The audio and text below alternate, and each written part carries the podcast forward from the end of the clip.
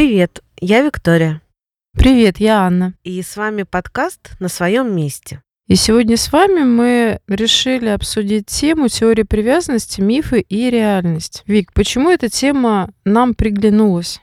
Ну, во-первых, мы постоянно с тобой по чуть-чуть упоминаем о теории привязанности, но прям такой полноценной отсылки к ней не делаем. Да, и мне хочется, чтобы мы все-таки взяли, сели и поговорили именно о ней. А второе это то, что э, теория привязанности в последние, наверное, 2-3 года стала очень популярной, ну просто мега популярной, много книг, много каких-то еще информационных ресурсов, которые э, на нее ссылаются. И э, иногда в головах у людей немножечко все путается ну, правда, путается. И хочется немножечко так просветить в том смысле, что сделать какие-то очень понятные акценты и поговорить, что же все-таки является привязанностью, а что нет. Слушай, а ты помнишь, когда для нас теория привязанности стала каким-то таким важным моментом, который мы сами изучали, познавали, пробовали в практике? Я сейчас задумалась и поняла, что, например, когда я училась э, в институте, про теорию привязанности нам ничего не говорили. Это было не так давно, на самом деле, да, я училась э, с 2005 по 2010 год, то есть, ну, там какое-то десятилетие прошло, э, и вот даже не было в учебной программе этой теории, хотя она очень базовая. И первый раз я о ней услышала на э, специализированном обучении по детской психотерапии. Да, я помню, как мы с тобой в 2015 году поехали в Москву на курс Карлу Бришу и попали как раз э, на эту программу благодаря обучению детской психотерапии, где от Альбины Локтионовой узнали про вот такого исследователя, который набирает э, в России студентов. И побыв у него на программе, наверное, мы очаровались и стали просто э, реально ощущать ее как фундаментальную, базовую для э, диагностики, для э, работы с детьми, со взрослыми и для своего понимания большого количества феноменов, которые мы наблюдаем в жизни. Да, наверное, это так и было. Э, не зря у нас прошлый выпуск был про праздники, потому что на этой программе мы были как раз в день моего рождения. Это был какой-то дополнительный для меня подарок, такая встреча э, с таким а, мастером. И я сейчас еще думаю о том, что в то время меня еще очаровало то, как э, доктор Бриш вообще устанавливал отношения и контакт со всеми нами, как он с каждым знакомился. Помнишь, он подходил, да, спрашивал имя, он пытался его выговорить, потому что ну, не все имена были созвучны с привычным для него, да, он немец, и он очень внимательно смотрел с таким э, вниманием, чуткостью, пониманием, и было ощущение, что тебя видят, и это так было прекрасно, и вот только один взгляд уже был очень э, целебным. Да, я тоже помню, как на занятиях э, ловил на себе его взгляд и чувствовала, что он смотрит лично на меня в этот момент, что он смотрит на меня с интересом, он смотрит на меня без какого-либо ожидания и требования, он как будто бы этим взглядом дает мне а, право здесь быть, а, слушать, задавать вопросы, проявлять свою там, например, усталость, вот просто раскрываться как человеку здесь и сейчас. И я словила на себе какой-то эффект, э, ну, невероятный. Действительно, а, я поняла, что вот он как будто бы создавал привязанность вот таким невербальным контактом, а, показывая мне, что да, я тебя вижу, я здесь для тебя, и ты можешь ко мне обращаться. И я видела, что он это делает с каждым из участников группы. Группа была большая, наверное, больше 30 человек. И если честно, сколько дней, пять или шесть она была, я помню, что он к концу немножечко уже устал.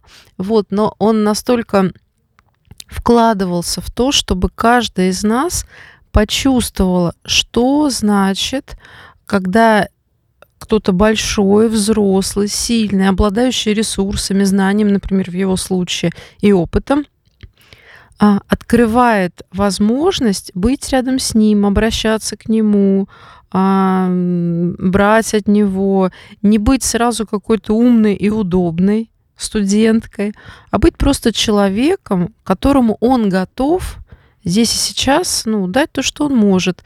Внимание, знания, опыт, обнадежить, поддержать там, да, в каких-то своих профессиональных ну, вопросах или начинаниях. И это было вот, ну, как-то потрясающе. То есть программа не была заявлена как психотерапевтическая, она была заявлена как обучающая. Но вот эффект, как он себя вел э, вот с нами, он действительно был терапевтическим. Слушай, ну я с тобой полностью согласна. Я думаю, что это действительно вот такой опыт э, какой-то хорошей увиденности и просто принятости, когда ты сидишь, выдыхаешь, и тебе не нужно как раз стараться и что-то вот прям особенного делать. Ты просто себя хорошо, безопасно чувствуешь, и это как раз красная нить, да, теории привязанности. Потому что, да, что такое привязанность? Это генетически обусловленная система, которая включается между взрослыми и ребенком, и которая направлена на выживание. То есть как раз на создание чувства безопасности и возможности роста и развития в этих условиях безопасности.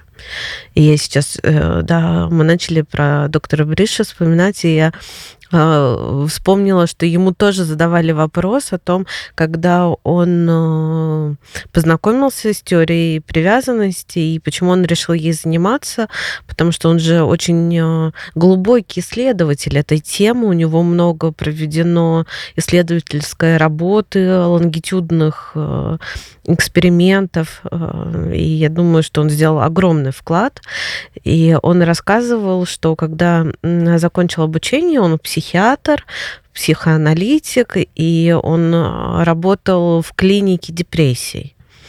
И когда он там работал, он заметил, что те пациенты, которым а, представлялась определенная медсестра, которая ухаживала, очень понятная, да, одна и та же, что у людей а, шло быстрее выздоровление. Его это заинтересовало, почему это так, и как раз он а, в это время, да, познакомился с теорией привязанности и понял, что вот такое э, пристальное, чуткое внимание со стороны постоянного человека, оно может быть очень целительным. Да, но поскольку он был психоаналитиком, он сразу понял, что формируются отношения. И эти отношения отвечают на ту потребность, которую пациент, ну, возможно, уже и не высказывает, и даже не осознает как потребность в каких-то особенных отношениях, которые так влияют на мотивацию, на состояние, на эмоции и, ну, по сути, на такое базовое самочувствие человека. Слушай, ну, э, опять же, возвращаясь э, уже к теории, да, хочется сказать, что теория привязанности э, и вообще привязанность, она же не про все полностью отношения, она именно про определенные моменты. Эти моменты во многом еще и физиологичны. Что ты имеешь в виду? Ну, я имею в виду, что формированию привязанности, во-первых, помогает гормон окситоцин. Да, это э, один из э, гормонов э, радости или счастья, как его можно называть который выделяется в моменте хорошего контакта между людьми. И э, природно у женщин окситоцин выделяется во время грудного вскармливания и попадает э, через э, молоко к ребенку. И у ребенка тоже выделяется достаточно много окситоцина во время контакта с его близкими, что помогает ему как раз успокаиваться, да, чувствовать себя хорошо, надежно и э, за счет этого развиваться. Правильно я понимаю, что ты сейчас хочешь именно э, сделать акцент на том, что изначально привязанность это очень важная точка а, для психики ребенка, когда он только появляется в мир и ищет а, отношения привязанности, а, показывая ухаживающему взрослому те сигналы, которые э, про его потребности говорят, э, реагируя на сигналы взрослого, которые ему подходят, ну и вообще показывая те или иные реакции в этих отношениях. Ну да, я очень хочу сказать о том, что э, система привязанности, она активизируется в моменты стресса и неблагополучия. Да, э, у ребенка появляется потребность в контакте, чтобы опять прийти в хорошее самочувствие и состояние. И так как младенец, он сам не может многого сделать, да, только что родившийся младенец, он даже перевернуться сам не может, не говоря уже уже о том, чтобы пойти э, позаботиться о себе, да, там еще нужно много лет, чтобы добраться до холодильника или до того, что может э, согреть или еще что-нибудь. Поэтому вот такая система, она дает очень э, четкость действия и понимание тоже, да, неосознанного а вот такого внутреннего алгоритма действия, что если а, со мной что-то не так, я чувствую какое-то неблагополучие, внутреннее или внешнее, я призываю моего взрослого через, да, через определенные сигналы, и часто это плач, и тогда мой взрослый тоже ко мне подходит и заботится обо мне. И это помогает как раз вот выживанию. Почему система ну, привязанности, она про выживание. И у взрослых же тоже она активизируется к ребенку, потому что если бы такого не было, то, ну, наверное, взрослые бы оставляли детей, потому что это же на самом деле очень сложно за ними э, ухаживать, но у них есть определенные чувства, да, и одно из этих чувств это чувство привязанности, когда я хочу заботиться, я хочу заботиться, и мне от этого хорошо. И вот тут тоже играет большую роль гормон окситоцин. Да, и в русском языке есть одно слово привязанность, да, но в английском языке есть два слова bonding и attachment. Это как раз две стороны привязанности, которая описывается поведением ребенка. Он обращен на взрослого и э, желает э, найти его внимание и привязать его к себе для того, чтобы выжить. А вторая часть это привязанность взрослого, которую ты сказала, любовь, забота и желание быть с ребенком, желание ну, радовать его, держать на руках, э, ну, в прямом смысле вот гладить, нюхать и ну, что-либо делать ребен... ну, для ребенка, думать о нем. Ну, насколько это вообще возможно? Ну да, вот окситоцин, он как раз и создает вот это приятное ощущение от контакта и желание этот контакт возобновлять и у мамы, и у папы, и у ребенка. И тогда, когда мы вместе, когда есть определенный такой подходящий телесный контакт, мы чувствуем себя хорошо, приятно, расслабленно и хотим опять это получать. И это вот такая прям физиологическая основа. И э, почему я об этом говорю, да, еще раз, что привязанность это не все отношения. И мне кажется, что можно прям разделить, что есть привязанность, которая отвечает как раз за выживание, а потом уже в более старшем возрасте за то, как мы справляемся со стрессом да, ну, со стрессовыми ситуациями, как мы как раз успокаиваемся в контакте с другими, в контакте с самим собой, основываясь вот на таком опыте ранней привязанности.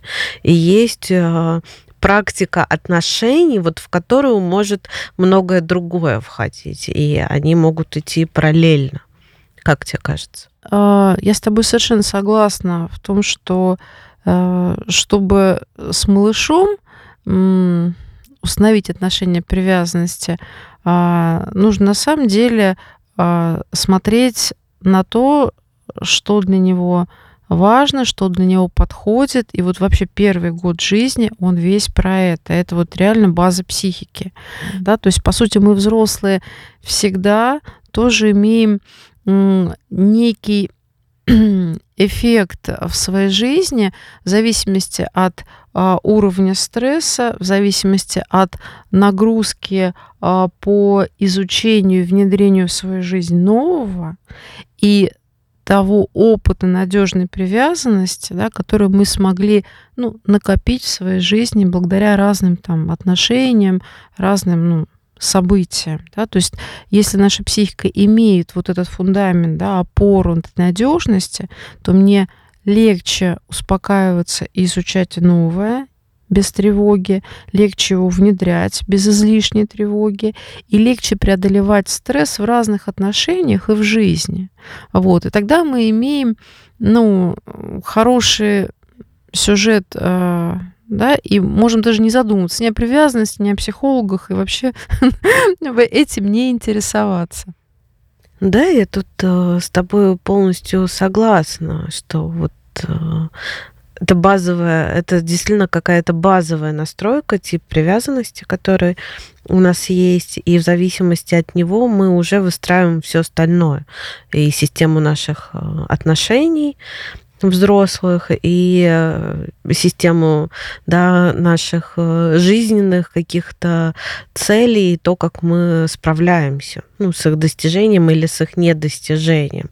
Да, мы можем опираться на значимые отношения, если у нас есть надежный опыт привязанности, или можем, например, хотеть э, уйти из отношений, да, вот остаться одному, справиться одному, когда у нас есть, например, опыт ненадежности, да, избегания привязанности. Ну, на самом деле, это много-много разных вариантов, и творческий тоже в какой-то степени акт человека по построению своей жизни. И любая теория, а, она с одной стороны объясняет, с другой стороны отвлекает внимание от сложности мира, да, вот такой многофакторный.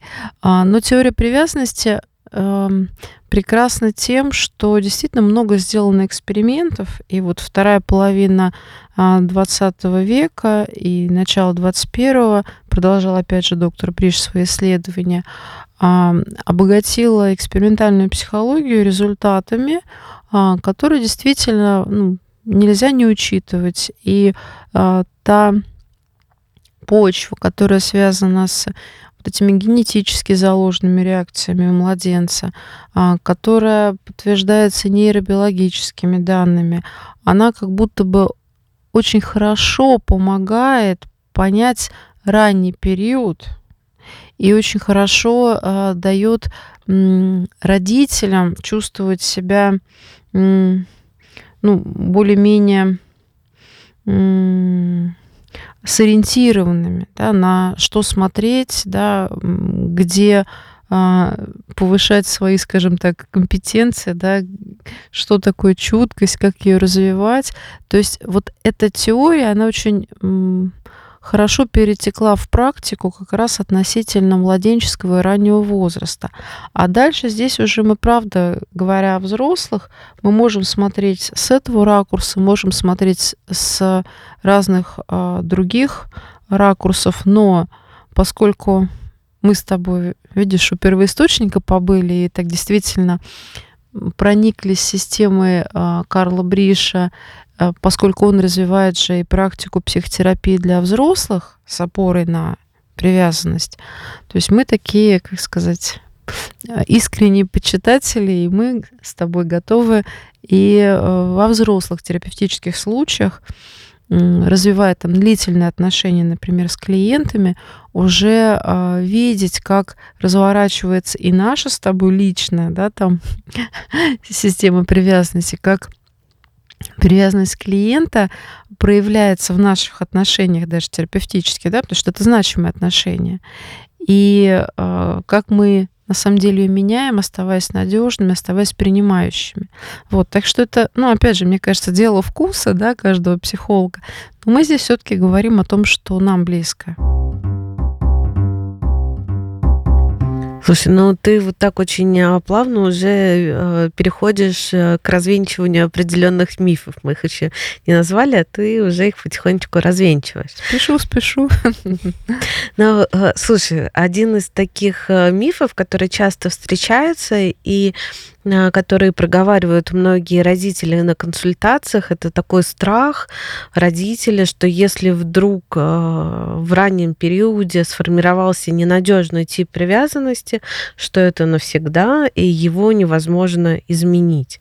И это создает очень много тревоги и чувства вины, а, за то, что, да, там родитель не мог по каким-то причинам быть э, достаточно чутким, и тогда родители плохо себя чувствуют. Ну, в общем, вот такой миф, что если сформировался определенный тип привязанности, он на всю жизнь и не изменится. Что ты про это скажешь? Ну, я скажу то, что если родитель чувствует себя плохо по любой причине, важно, чтобы он обратился за помощью, и тогда можно разбираться, опять же, и с его типом привязанности, да, почему у него такие ожидания и в чем причина его тревоги. А если говорить о реальности, ну вот что такое ненадежный тип привязанности? То есть мы знаем, да, что выделено несколько типов, и исследователи говорят о том, что хорошим таким прочным фундаментом психики да, является достаточный опыт надежной привязанности. При этом упоминают, что если ребенок выжил, значит он достаточное количество раз дал верные сигналы, которые были верно поняты. И по разным причинам, может быть, даже случайным. Да, мама отошла, подошла какая-то чуткая соседка, там, если они жили в общежитии, да, или там, не знаю, кто-то еще из членов семьи. То есть какие-то количество случайных факторов сложились достаточно последовательно так, что ребенок смог выжить, смог ну, иметь достаточно а, интеллектуальных способностей, да, что тоже говорит уже о достаточном количестве ресурсов в окружающей среде. И тогда э, мы говорим, что в любом случае, да, то есть опыт надежной привязанности был. Но был и опыт, когда взрослые ну, не замечали, там, да, неверно интерпретировали, не вовремя реагировали, когда были какие-то эмоциональные травмы, и это тоже заставляло ребенка отказываться от того, чтобы давать сигналы и искать вот этой связи, опоры в другом. И вот здесь возникают разного рода конфликты, может быть, нарушения в поведении у ребенка, или там, может быть, сложности в обучении или в здоровье.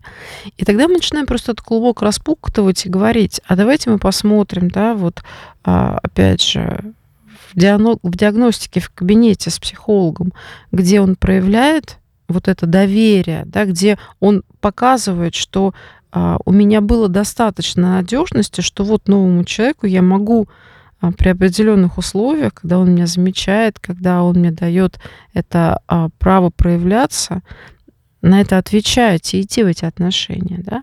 А в каких ситуациях, да, я, он как будто бы не ждет, не ждет вот этого чуткого ответа, не ждет присутствия рядом с собой, а, пугается, да, там избегает или наоборот как-то деструктивно, агрессивно себя защищает, да, от вот тех мнимых на данный момент уже опасностей. И тогда мы ну, родителю объясняем, что нам нужно увеличивать количество опыта надежности, правильно понимая, каким поведением родитель продолжает как бы усиливать вот этот ненадежный опыт, да, отвергая в чем-то, запрещая э, переживать свои чувства, потому что они не нравятся родителю, и таким образом, ну, отвергая в эти моменты, показывая, что ты не можешь ко мне подходить, если ты такой, да. И вот когда мы ну, начинаем ну, как бы, если сравнивать с садом, да, убирать старую листву и просто рыхлить грядочки и создавать почву и место для прорастания нового опыта, опоры на взрослых, у ребенка, а, тогда ситуация становится более управляемой, ну, более, скажем так, оптимистически прогнозируемой. А, и для этого есть какие-то ну, конкретные критерии, признаки, которые можно обсуждать с родителем, да, то есть просто давая больше определенности и, ну, анализируя, да, как можно а, управлять опытом ребенка, ну, в том смысле, что добавлять осознанно, произвольно больше надежности в него. То есть, да, опираясь на то, что ты сказала, мы можем смотреть э, на любого человека, на любого ребенка и говорить о том, что у него в определенной степени присутствует и надежный тип привязанности, и, возможно, да, ненадежный. И это процентное соотношение, оно может быть немножечко разным, и тогда мы э, целенаправленно можем свое внимание перемещать в надежность, какие-то свои действия по повышению да, такого опыта у ребенка. И он это будет э, впитывать, и это будет э, на него влиять. Да, потому что есть условно надежные типы привязанности, и они у большинства людей, да, из ну, общества. И есть условно ненадежные типы, которые, а, ну, как правило, связаны с более низким качеством жизни и, ну, с какими-то, может быть, а, асоциальными, там, да, маргинализованными проявлениями в жизни.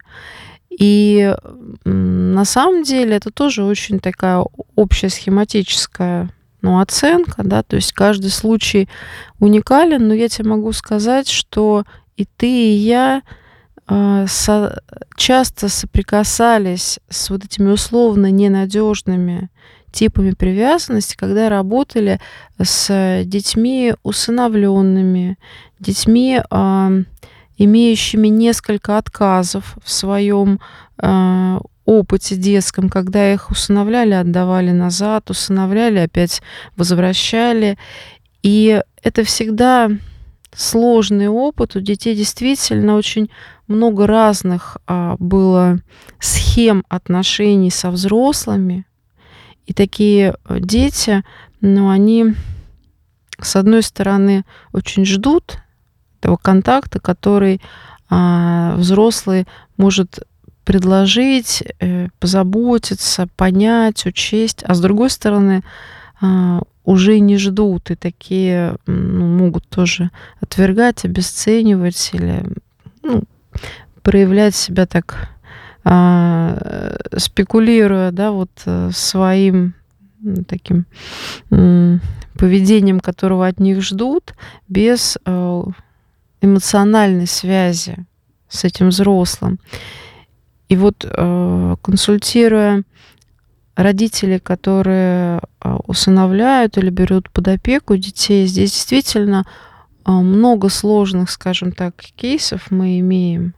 Вот. Но и здесь тоже, собственно, путь помощи такой же. Да? Мы начинаем опыт ребенка, который мы имеем, например, в контакте терапевтической сессии, разделять на какие-то фрагменты, единицы и видеть, где ребенок идет, да, на какой-то такой эмоциональный контакт подлинный, ну, просто уже основываясь на своем опыте, а где это, ну, скажем так, поверхностно выстроенное поведение ради достижения определенной цели. Ну, например, у меня был один мальчик какое-то время в терапии, который в результате ушел из нее.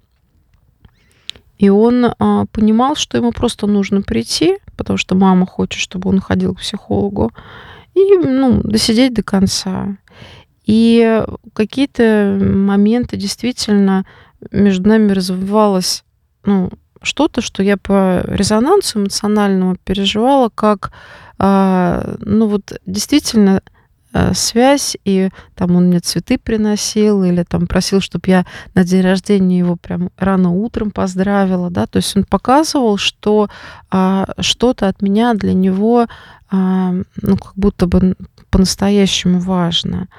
Но потом он делал какие-то обесценивающие вещи, вот, говорил, что там, ну, ничего ему не подходит, вот, и у него достаточно был сложный опыт, насколько я знаю, и отвергнуть отношения, например, которые начинают становиться для него значимыми, а, это тоже способ защититься от последующей боли, которую он может ну, предвосхищать на основе предыдущих отказов, когда там, ну, от него отказывались, да, хотя он там, будучи маленьким, ожидал такого к себе постоянного, длительного, ну, такого чуткого, внимательного, небезразличного отношения. Поэтому вот это, наверное, самый сложный опыт, но и здесь, ну, я имею много оптимизма. Насколько я знаю, ты тоже. Но его важно, мне кажется, замешивать на реализме. Ну, э, ты опять же ответила э, еще на один миф, да, то, что бывает только всего лишь э, один тип привязанности, да, ну, какой-то такой понятный, но на самом деле бывает, что э, и к разным членам семьи бывают разные типы привязанности, да, к маме один, к папе другой, к бабушке третий, вообще есть иерархия привязанности, и что внутри нас есть вот такой большой микс, и иногда включаются разные программы. И бывает действительно, что опыт э, какого-то человека достаточно сложный и даже травматичный, и тогда его тип привязанности, он же помогал ему выжить в определенных условиях, и, ну, тип привязанности всегда направлен на выживание, и не зря ребенок выбирает определенный тип привязанности, ну как выбирает, он внутри него формируется неосознанно, да, и он тогда отвечает Э, на те актуальные взаимоотношения, которые разворачиваются в жизни ребенка. И потом, да, уже более взрослом возрасте человек может не идти в другие отношения, да, как будто бы предожидая, что это правда может быть больно, и я думаю, что стоит с уважением к этому относиться, не пытаться поправлять и лечить э, всех, да, а быть, опять же, в этом ну, внимательным и просто с уважением смотреть на то, что человек выбирает, и это правда важно. Знаешь, мне кажется, ну, мы сделали какую-то такую грубую сортировку, да, обозначив, что есть условно надежный и условно ненадежный тип привязанности. Это действительно так. И тот миф, о котором ты до этого говорила, это про то, что условно ненадежный тип привязанности нельзя изменить. И мы с тобой выразили свое мнение, что всегда можно обогащать опыт надежности а, с психотерапевтом, с репетитором, а, с каким-то родственником, который вот обладает этим а, желанием учитывать интересы ребенка, да, быть э, чутким, просто такой человек, да, может быть, это крестный или друг семьи, то есть вообще вокруг нас есть люди, да, и если мы понимаем, что люди это ресурс, и есть люди, которые обладают вот этой человечностью, умением замечать, умением давать место, умением а, интересоваться, интересоваться и поддерживать, и заботиться, да, там кто-то вкусно готовит и готовит именно то, что ты любишь. А, кто-то может а, подбадривать и верить в тебя, да, и каждый раз давать тебе таким образом шансы поверить в самого себя и так далее, то мы постоянно на самом деле сами ищем этой надежности и можем другим ее давать. Но Давай сейчас, а, наверное, упомянем о том, что а, среди условно надежных типов привязанности да, выделяют подтипы. И часто, когда говорят о привязанности, употребляют именно вот эти, скажем так, уже ставшие терминами описания.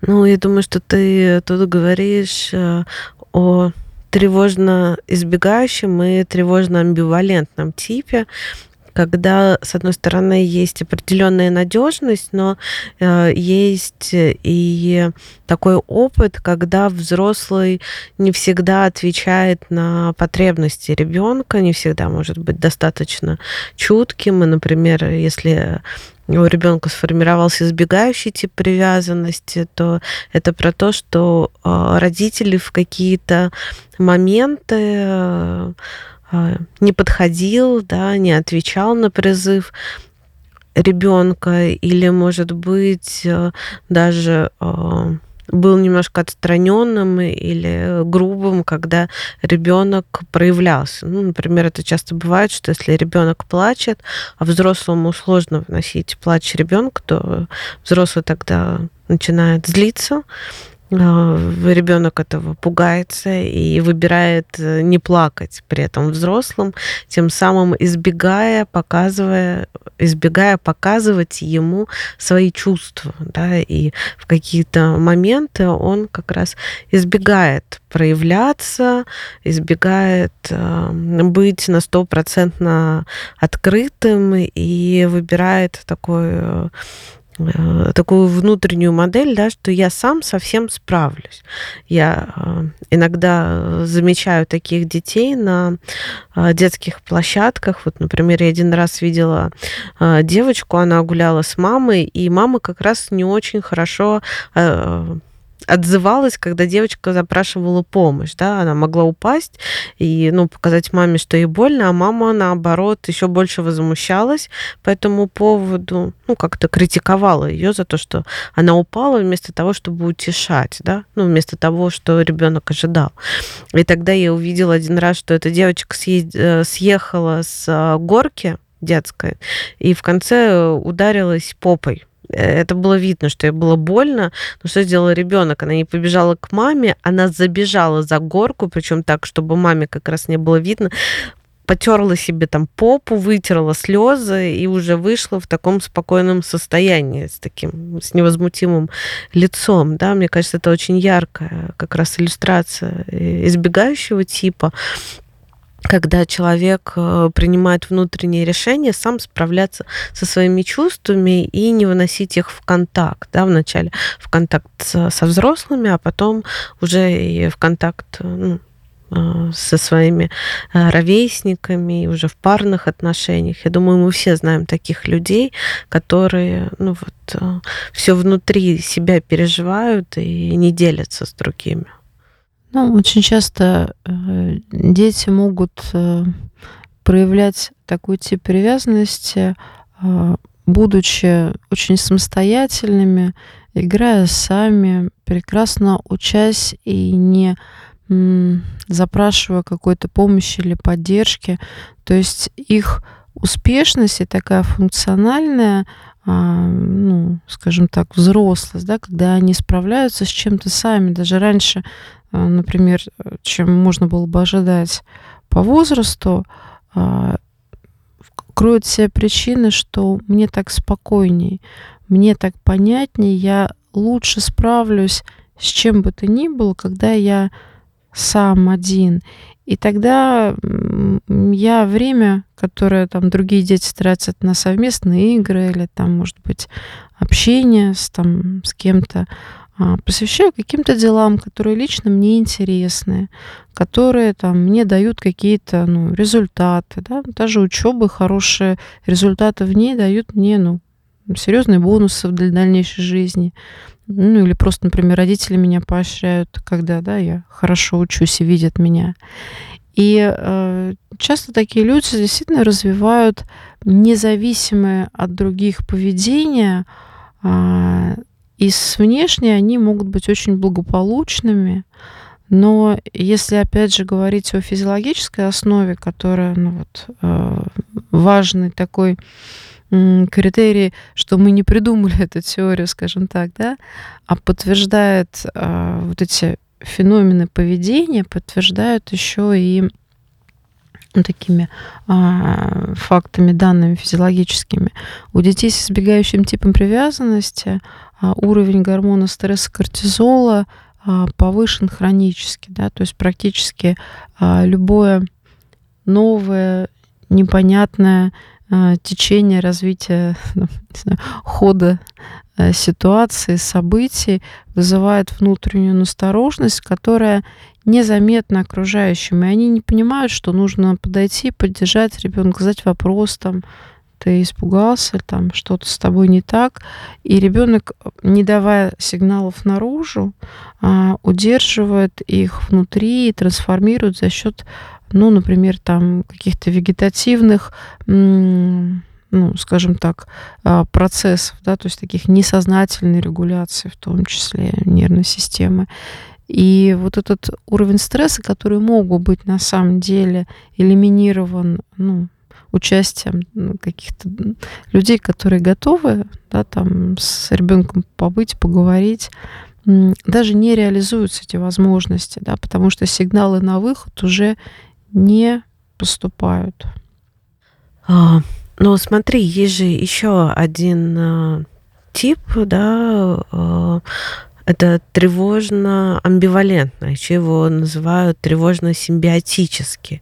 Это когда э, совсем наоборот, да, это не когда ребенок пытается быть один и самостоятельным, а наоборот очень много запрашивает внимания, очень много запрашивает дополнительной какой-то поддержки, и причем не всегда ее берет и принимает. Ну, в том смысле, что он не всегда, э, да, эта поддержка его успокаивает, а может еще больше э, вызывать эмоциональных э, всплесков. И мне кажется, вот такой тип привязанности само, самый сложный в объяснении, почему так происходит, потому что здесь как будто бы немножечко непонятно. И я в свое время придумала такую метафору, э, связанную э, со столом, на котором есть скатерть-самобранка, потому что все потребности, они похожи. Например, потребность э, в привязанности, ну, в безопасном контакте, она похожа на чувство голода да, когда я сытая, то есть когда мне безопасно, я ну, себя хорошо чувствую, и мне не нужно, чтобы рядом со мной был стол, накрытый едой да, но э, я могу далеко ходить, э, да, что-то исследовать, но когда я чувствую голод, я возвращаюсь к этому столу, я кушаю, да, насыщаю свою потребность, и опять могу потом идти заниматься чем-то. Вот э, с потребностью в привязанности очень похоже, да, э, когда э, мне спокойно и безопасно, я могу отойти от мамы, что-то изучать, э, что-то делать, но когда вдруг э, мне кажется, что да, что-то такое небезопасное происходит, мне что-то пугает или волнует, я подхожу к маме, и если мама на меня смотрит и утешает меня, мне опять становится спокойно, я опять могу идти и исследовать мир. Но вот как раз э, при симбиотической или амбивалентной привязанности, вот э, как будто бы, да, э, невозможно прийти и получить это внимание, то есть это вот такая сломанная скатерть-самобранка, да, я почувствовал голод, я подошел, она мне еды почему-то не выдает, и я такой голодная, рядом с ней стою, на нее смотрю и жду, когда же будет, и вот она дала мне еды, я поел, но я не ухожу дальше исследовать мир, потому потому что не знаю, когда в следующий раз эта скатерть самобранка даст мне еды, поэтому мне нужно быть к ней поближе, а то мало ли что.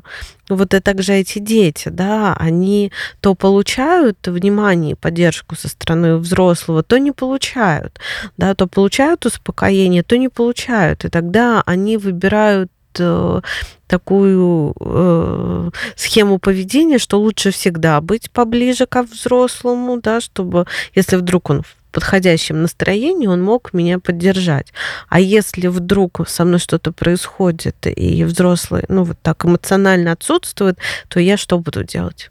я буду требовать так, чтобы взрослый все-таки включился в меня, да, я буду дополнительно плакать, кричать, топать, бить чтобы меня точно заметили, да, вот. Поэтому здесь очень много бывает чувств, и такие дети, они, правда, предпочитают быть рядом с родителями, потому что они не знают, в какой момент вот эта потребность э, будет реализована в безопасности или не будет. Я думаю, что очень хорошая метафора, и Здесь дети как будто бы более активны, да, там, ну, условно говоря, более истеричны, агрессивны, там, требовательны. И эти дети в какой-то степени таким поведением и свою неудовлетворенность показывают, но могут и отреагировать свое недовольство, напряжение, да, когда они злятся и требуют, и настаивают. И э, здесь и мама или взрослые э, такие немножко непоследовательные, да, то есть настроение ребенка как-то очень хорошо увидели, почувствовали, поддержали, да, а потом не было сил, мама была на работе, и она потом не была, ну, условно говоря, не в ресурсе, и она как-то отреагировала ну, с подавлением, да, с, там, не знаю, отрицанием чего-то, да, или там с обвинением, пристыжением ребенка. И тогда э, ребенок злится, потому что он не получил того, что хотел, на что рассчитывал, да, но он эту злость может проявлять тоже через какие-то вот свои, ну, скажем так, выходки, требования, да, то есть как будто бы он не боится все-таки потерять маму, даже если он проявляет вот эту настойчивость и гнев.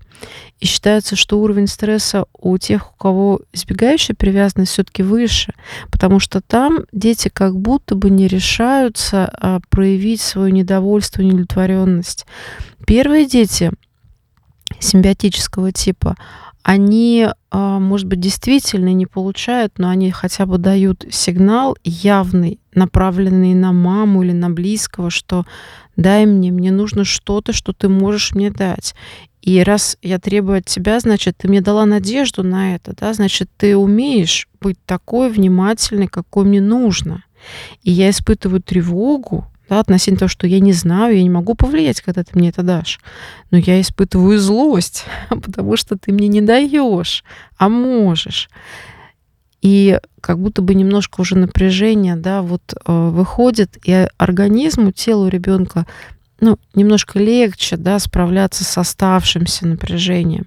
А дети с избегающим типом привязанности настолько внутри себя, ну, как будто бы останавливают вот этот э, поток э, импульсов, обращенных к маме, обращенных наружу. Причем нельзя сказать, что дети энергетически слабые. Да? Эти дети и люди могут быть очень волевыми, активными и сильными. Но как будто бы в отношениях э, с взрослым было, ну, по их ощущениям, меньше гораздо на какой-то определенности, и был страх отвержения, а, если я покажу любую свою реакцию.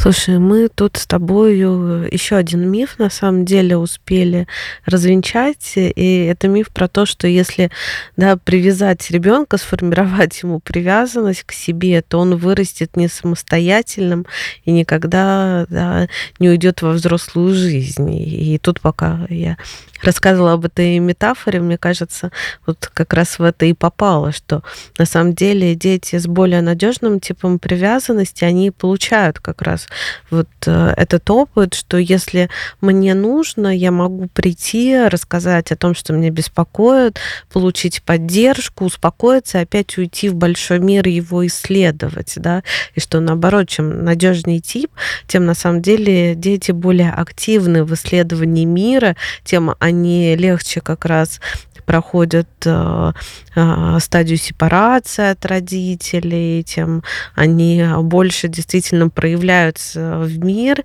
и э, наоборот, дети, у которых не сформирован тип надежной привязанности, да, они как раз пытаются быть поближе к родителям, да, долго от них не уходят, да, с, с трудом сепарируются. И тогда вот здесь наоборот, хотя для нашего э, русского слуха слово привязанность, да, оно такое вот, как будто бы привязать и не отпускать, но на самом деле, чем надежнее привязанность, чем больше было дано этому внимания в детстве, тем потом это дает больше плоды самостоятельности. Безусловно.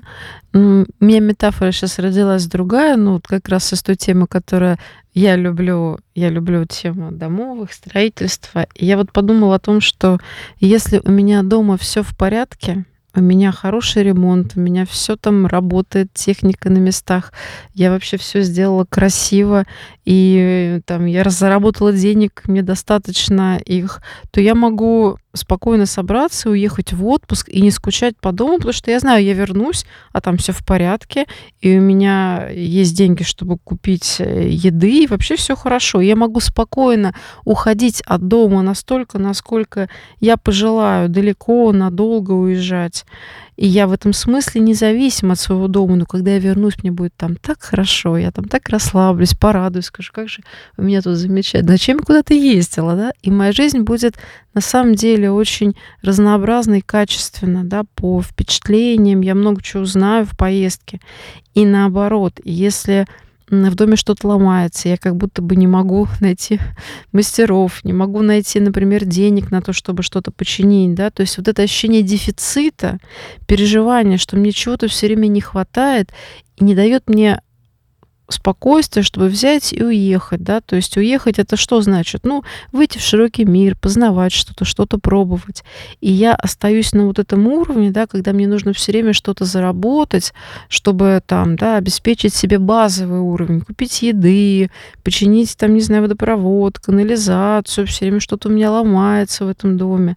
Ну, то есть это действительно про то, что а, безопасность дает нам возможность ходить по новым нехоженным тропинкам, изучать а, большое количество людей, иметь в контактах, да, не бояться их, потому что люди это хаос, это неопределенность. Вот. Но я умею выдерживать этот стресс, я умею с людьми как-то в отношениях находиться. И тогда для меня действительно много опыта, и он интересный. Мне кажется, мы сейчас с тобой посмотрели на теорию привязанности в разных аспектах, посмотрели на разные типы, на те мифы, которые существуют в информационном а, пространстве и восприятии людей, когда они слышат про эту теорию. И, а, наверное, а, об этом можно очень много, несколько часов подряд говорить. И я думаю, что мы еще к этому будем возвращаться в разных темах.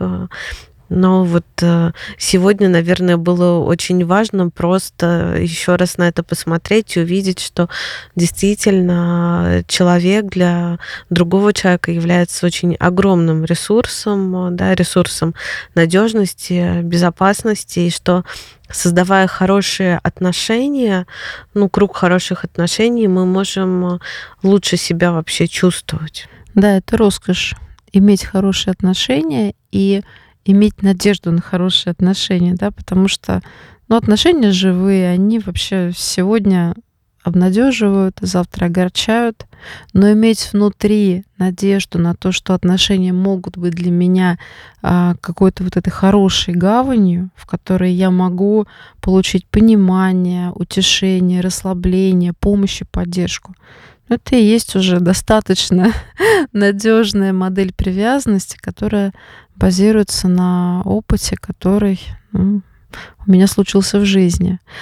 Да, это наша с тобой любимая тема, ну, по крайней мере, одна из любимых.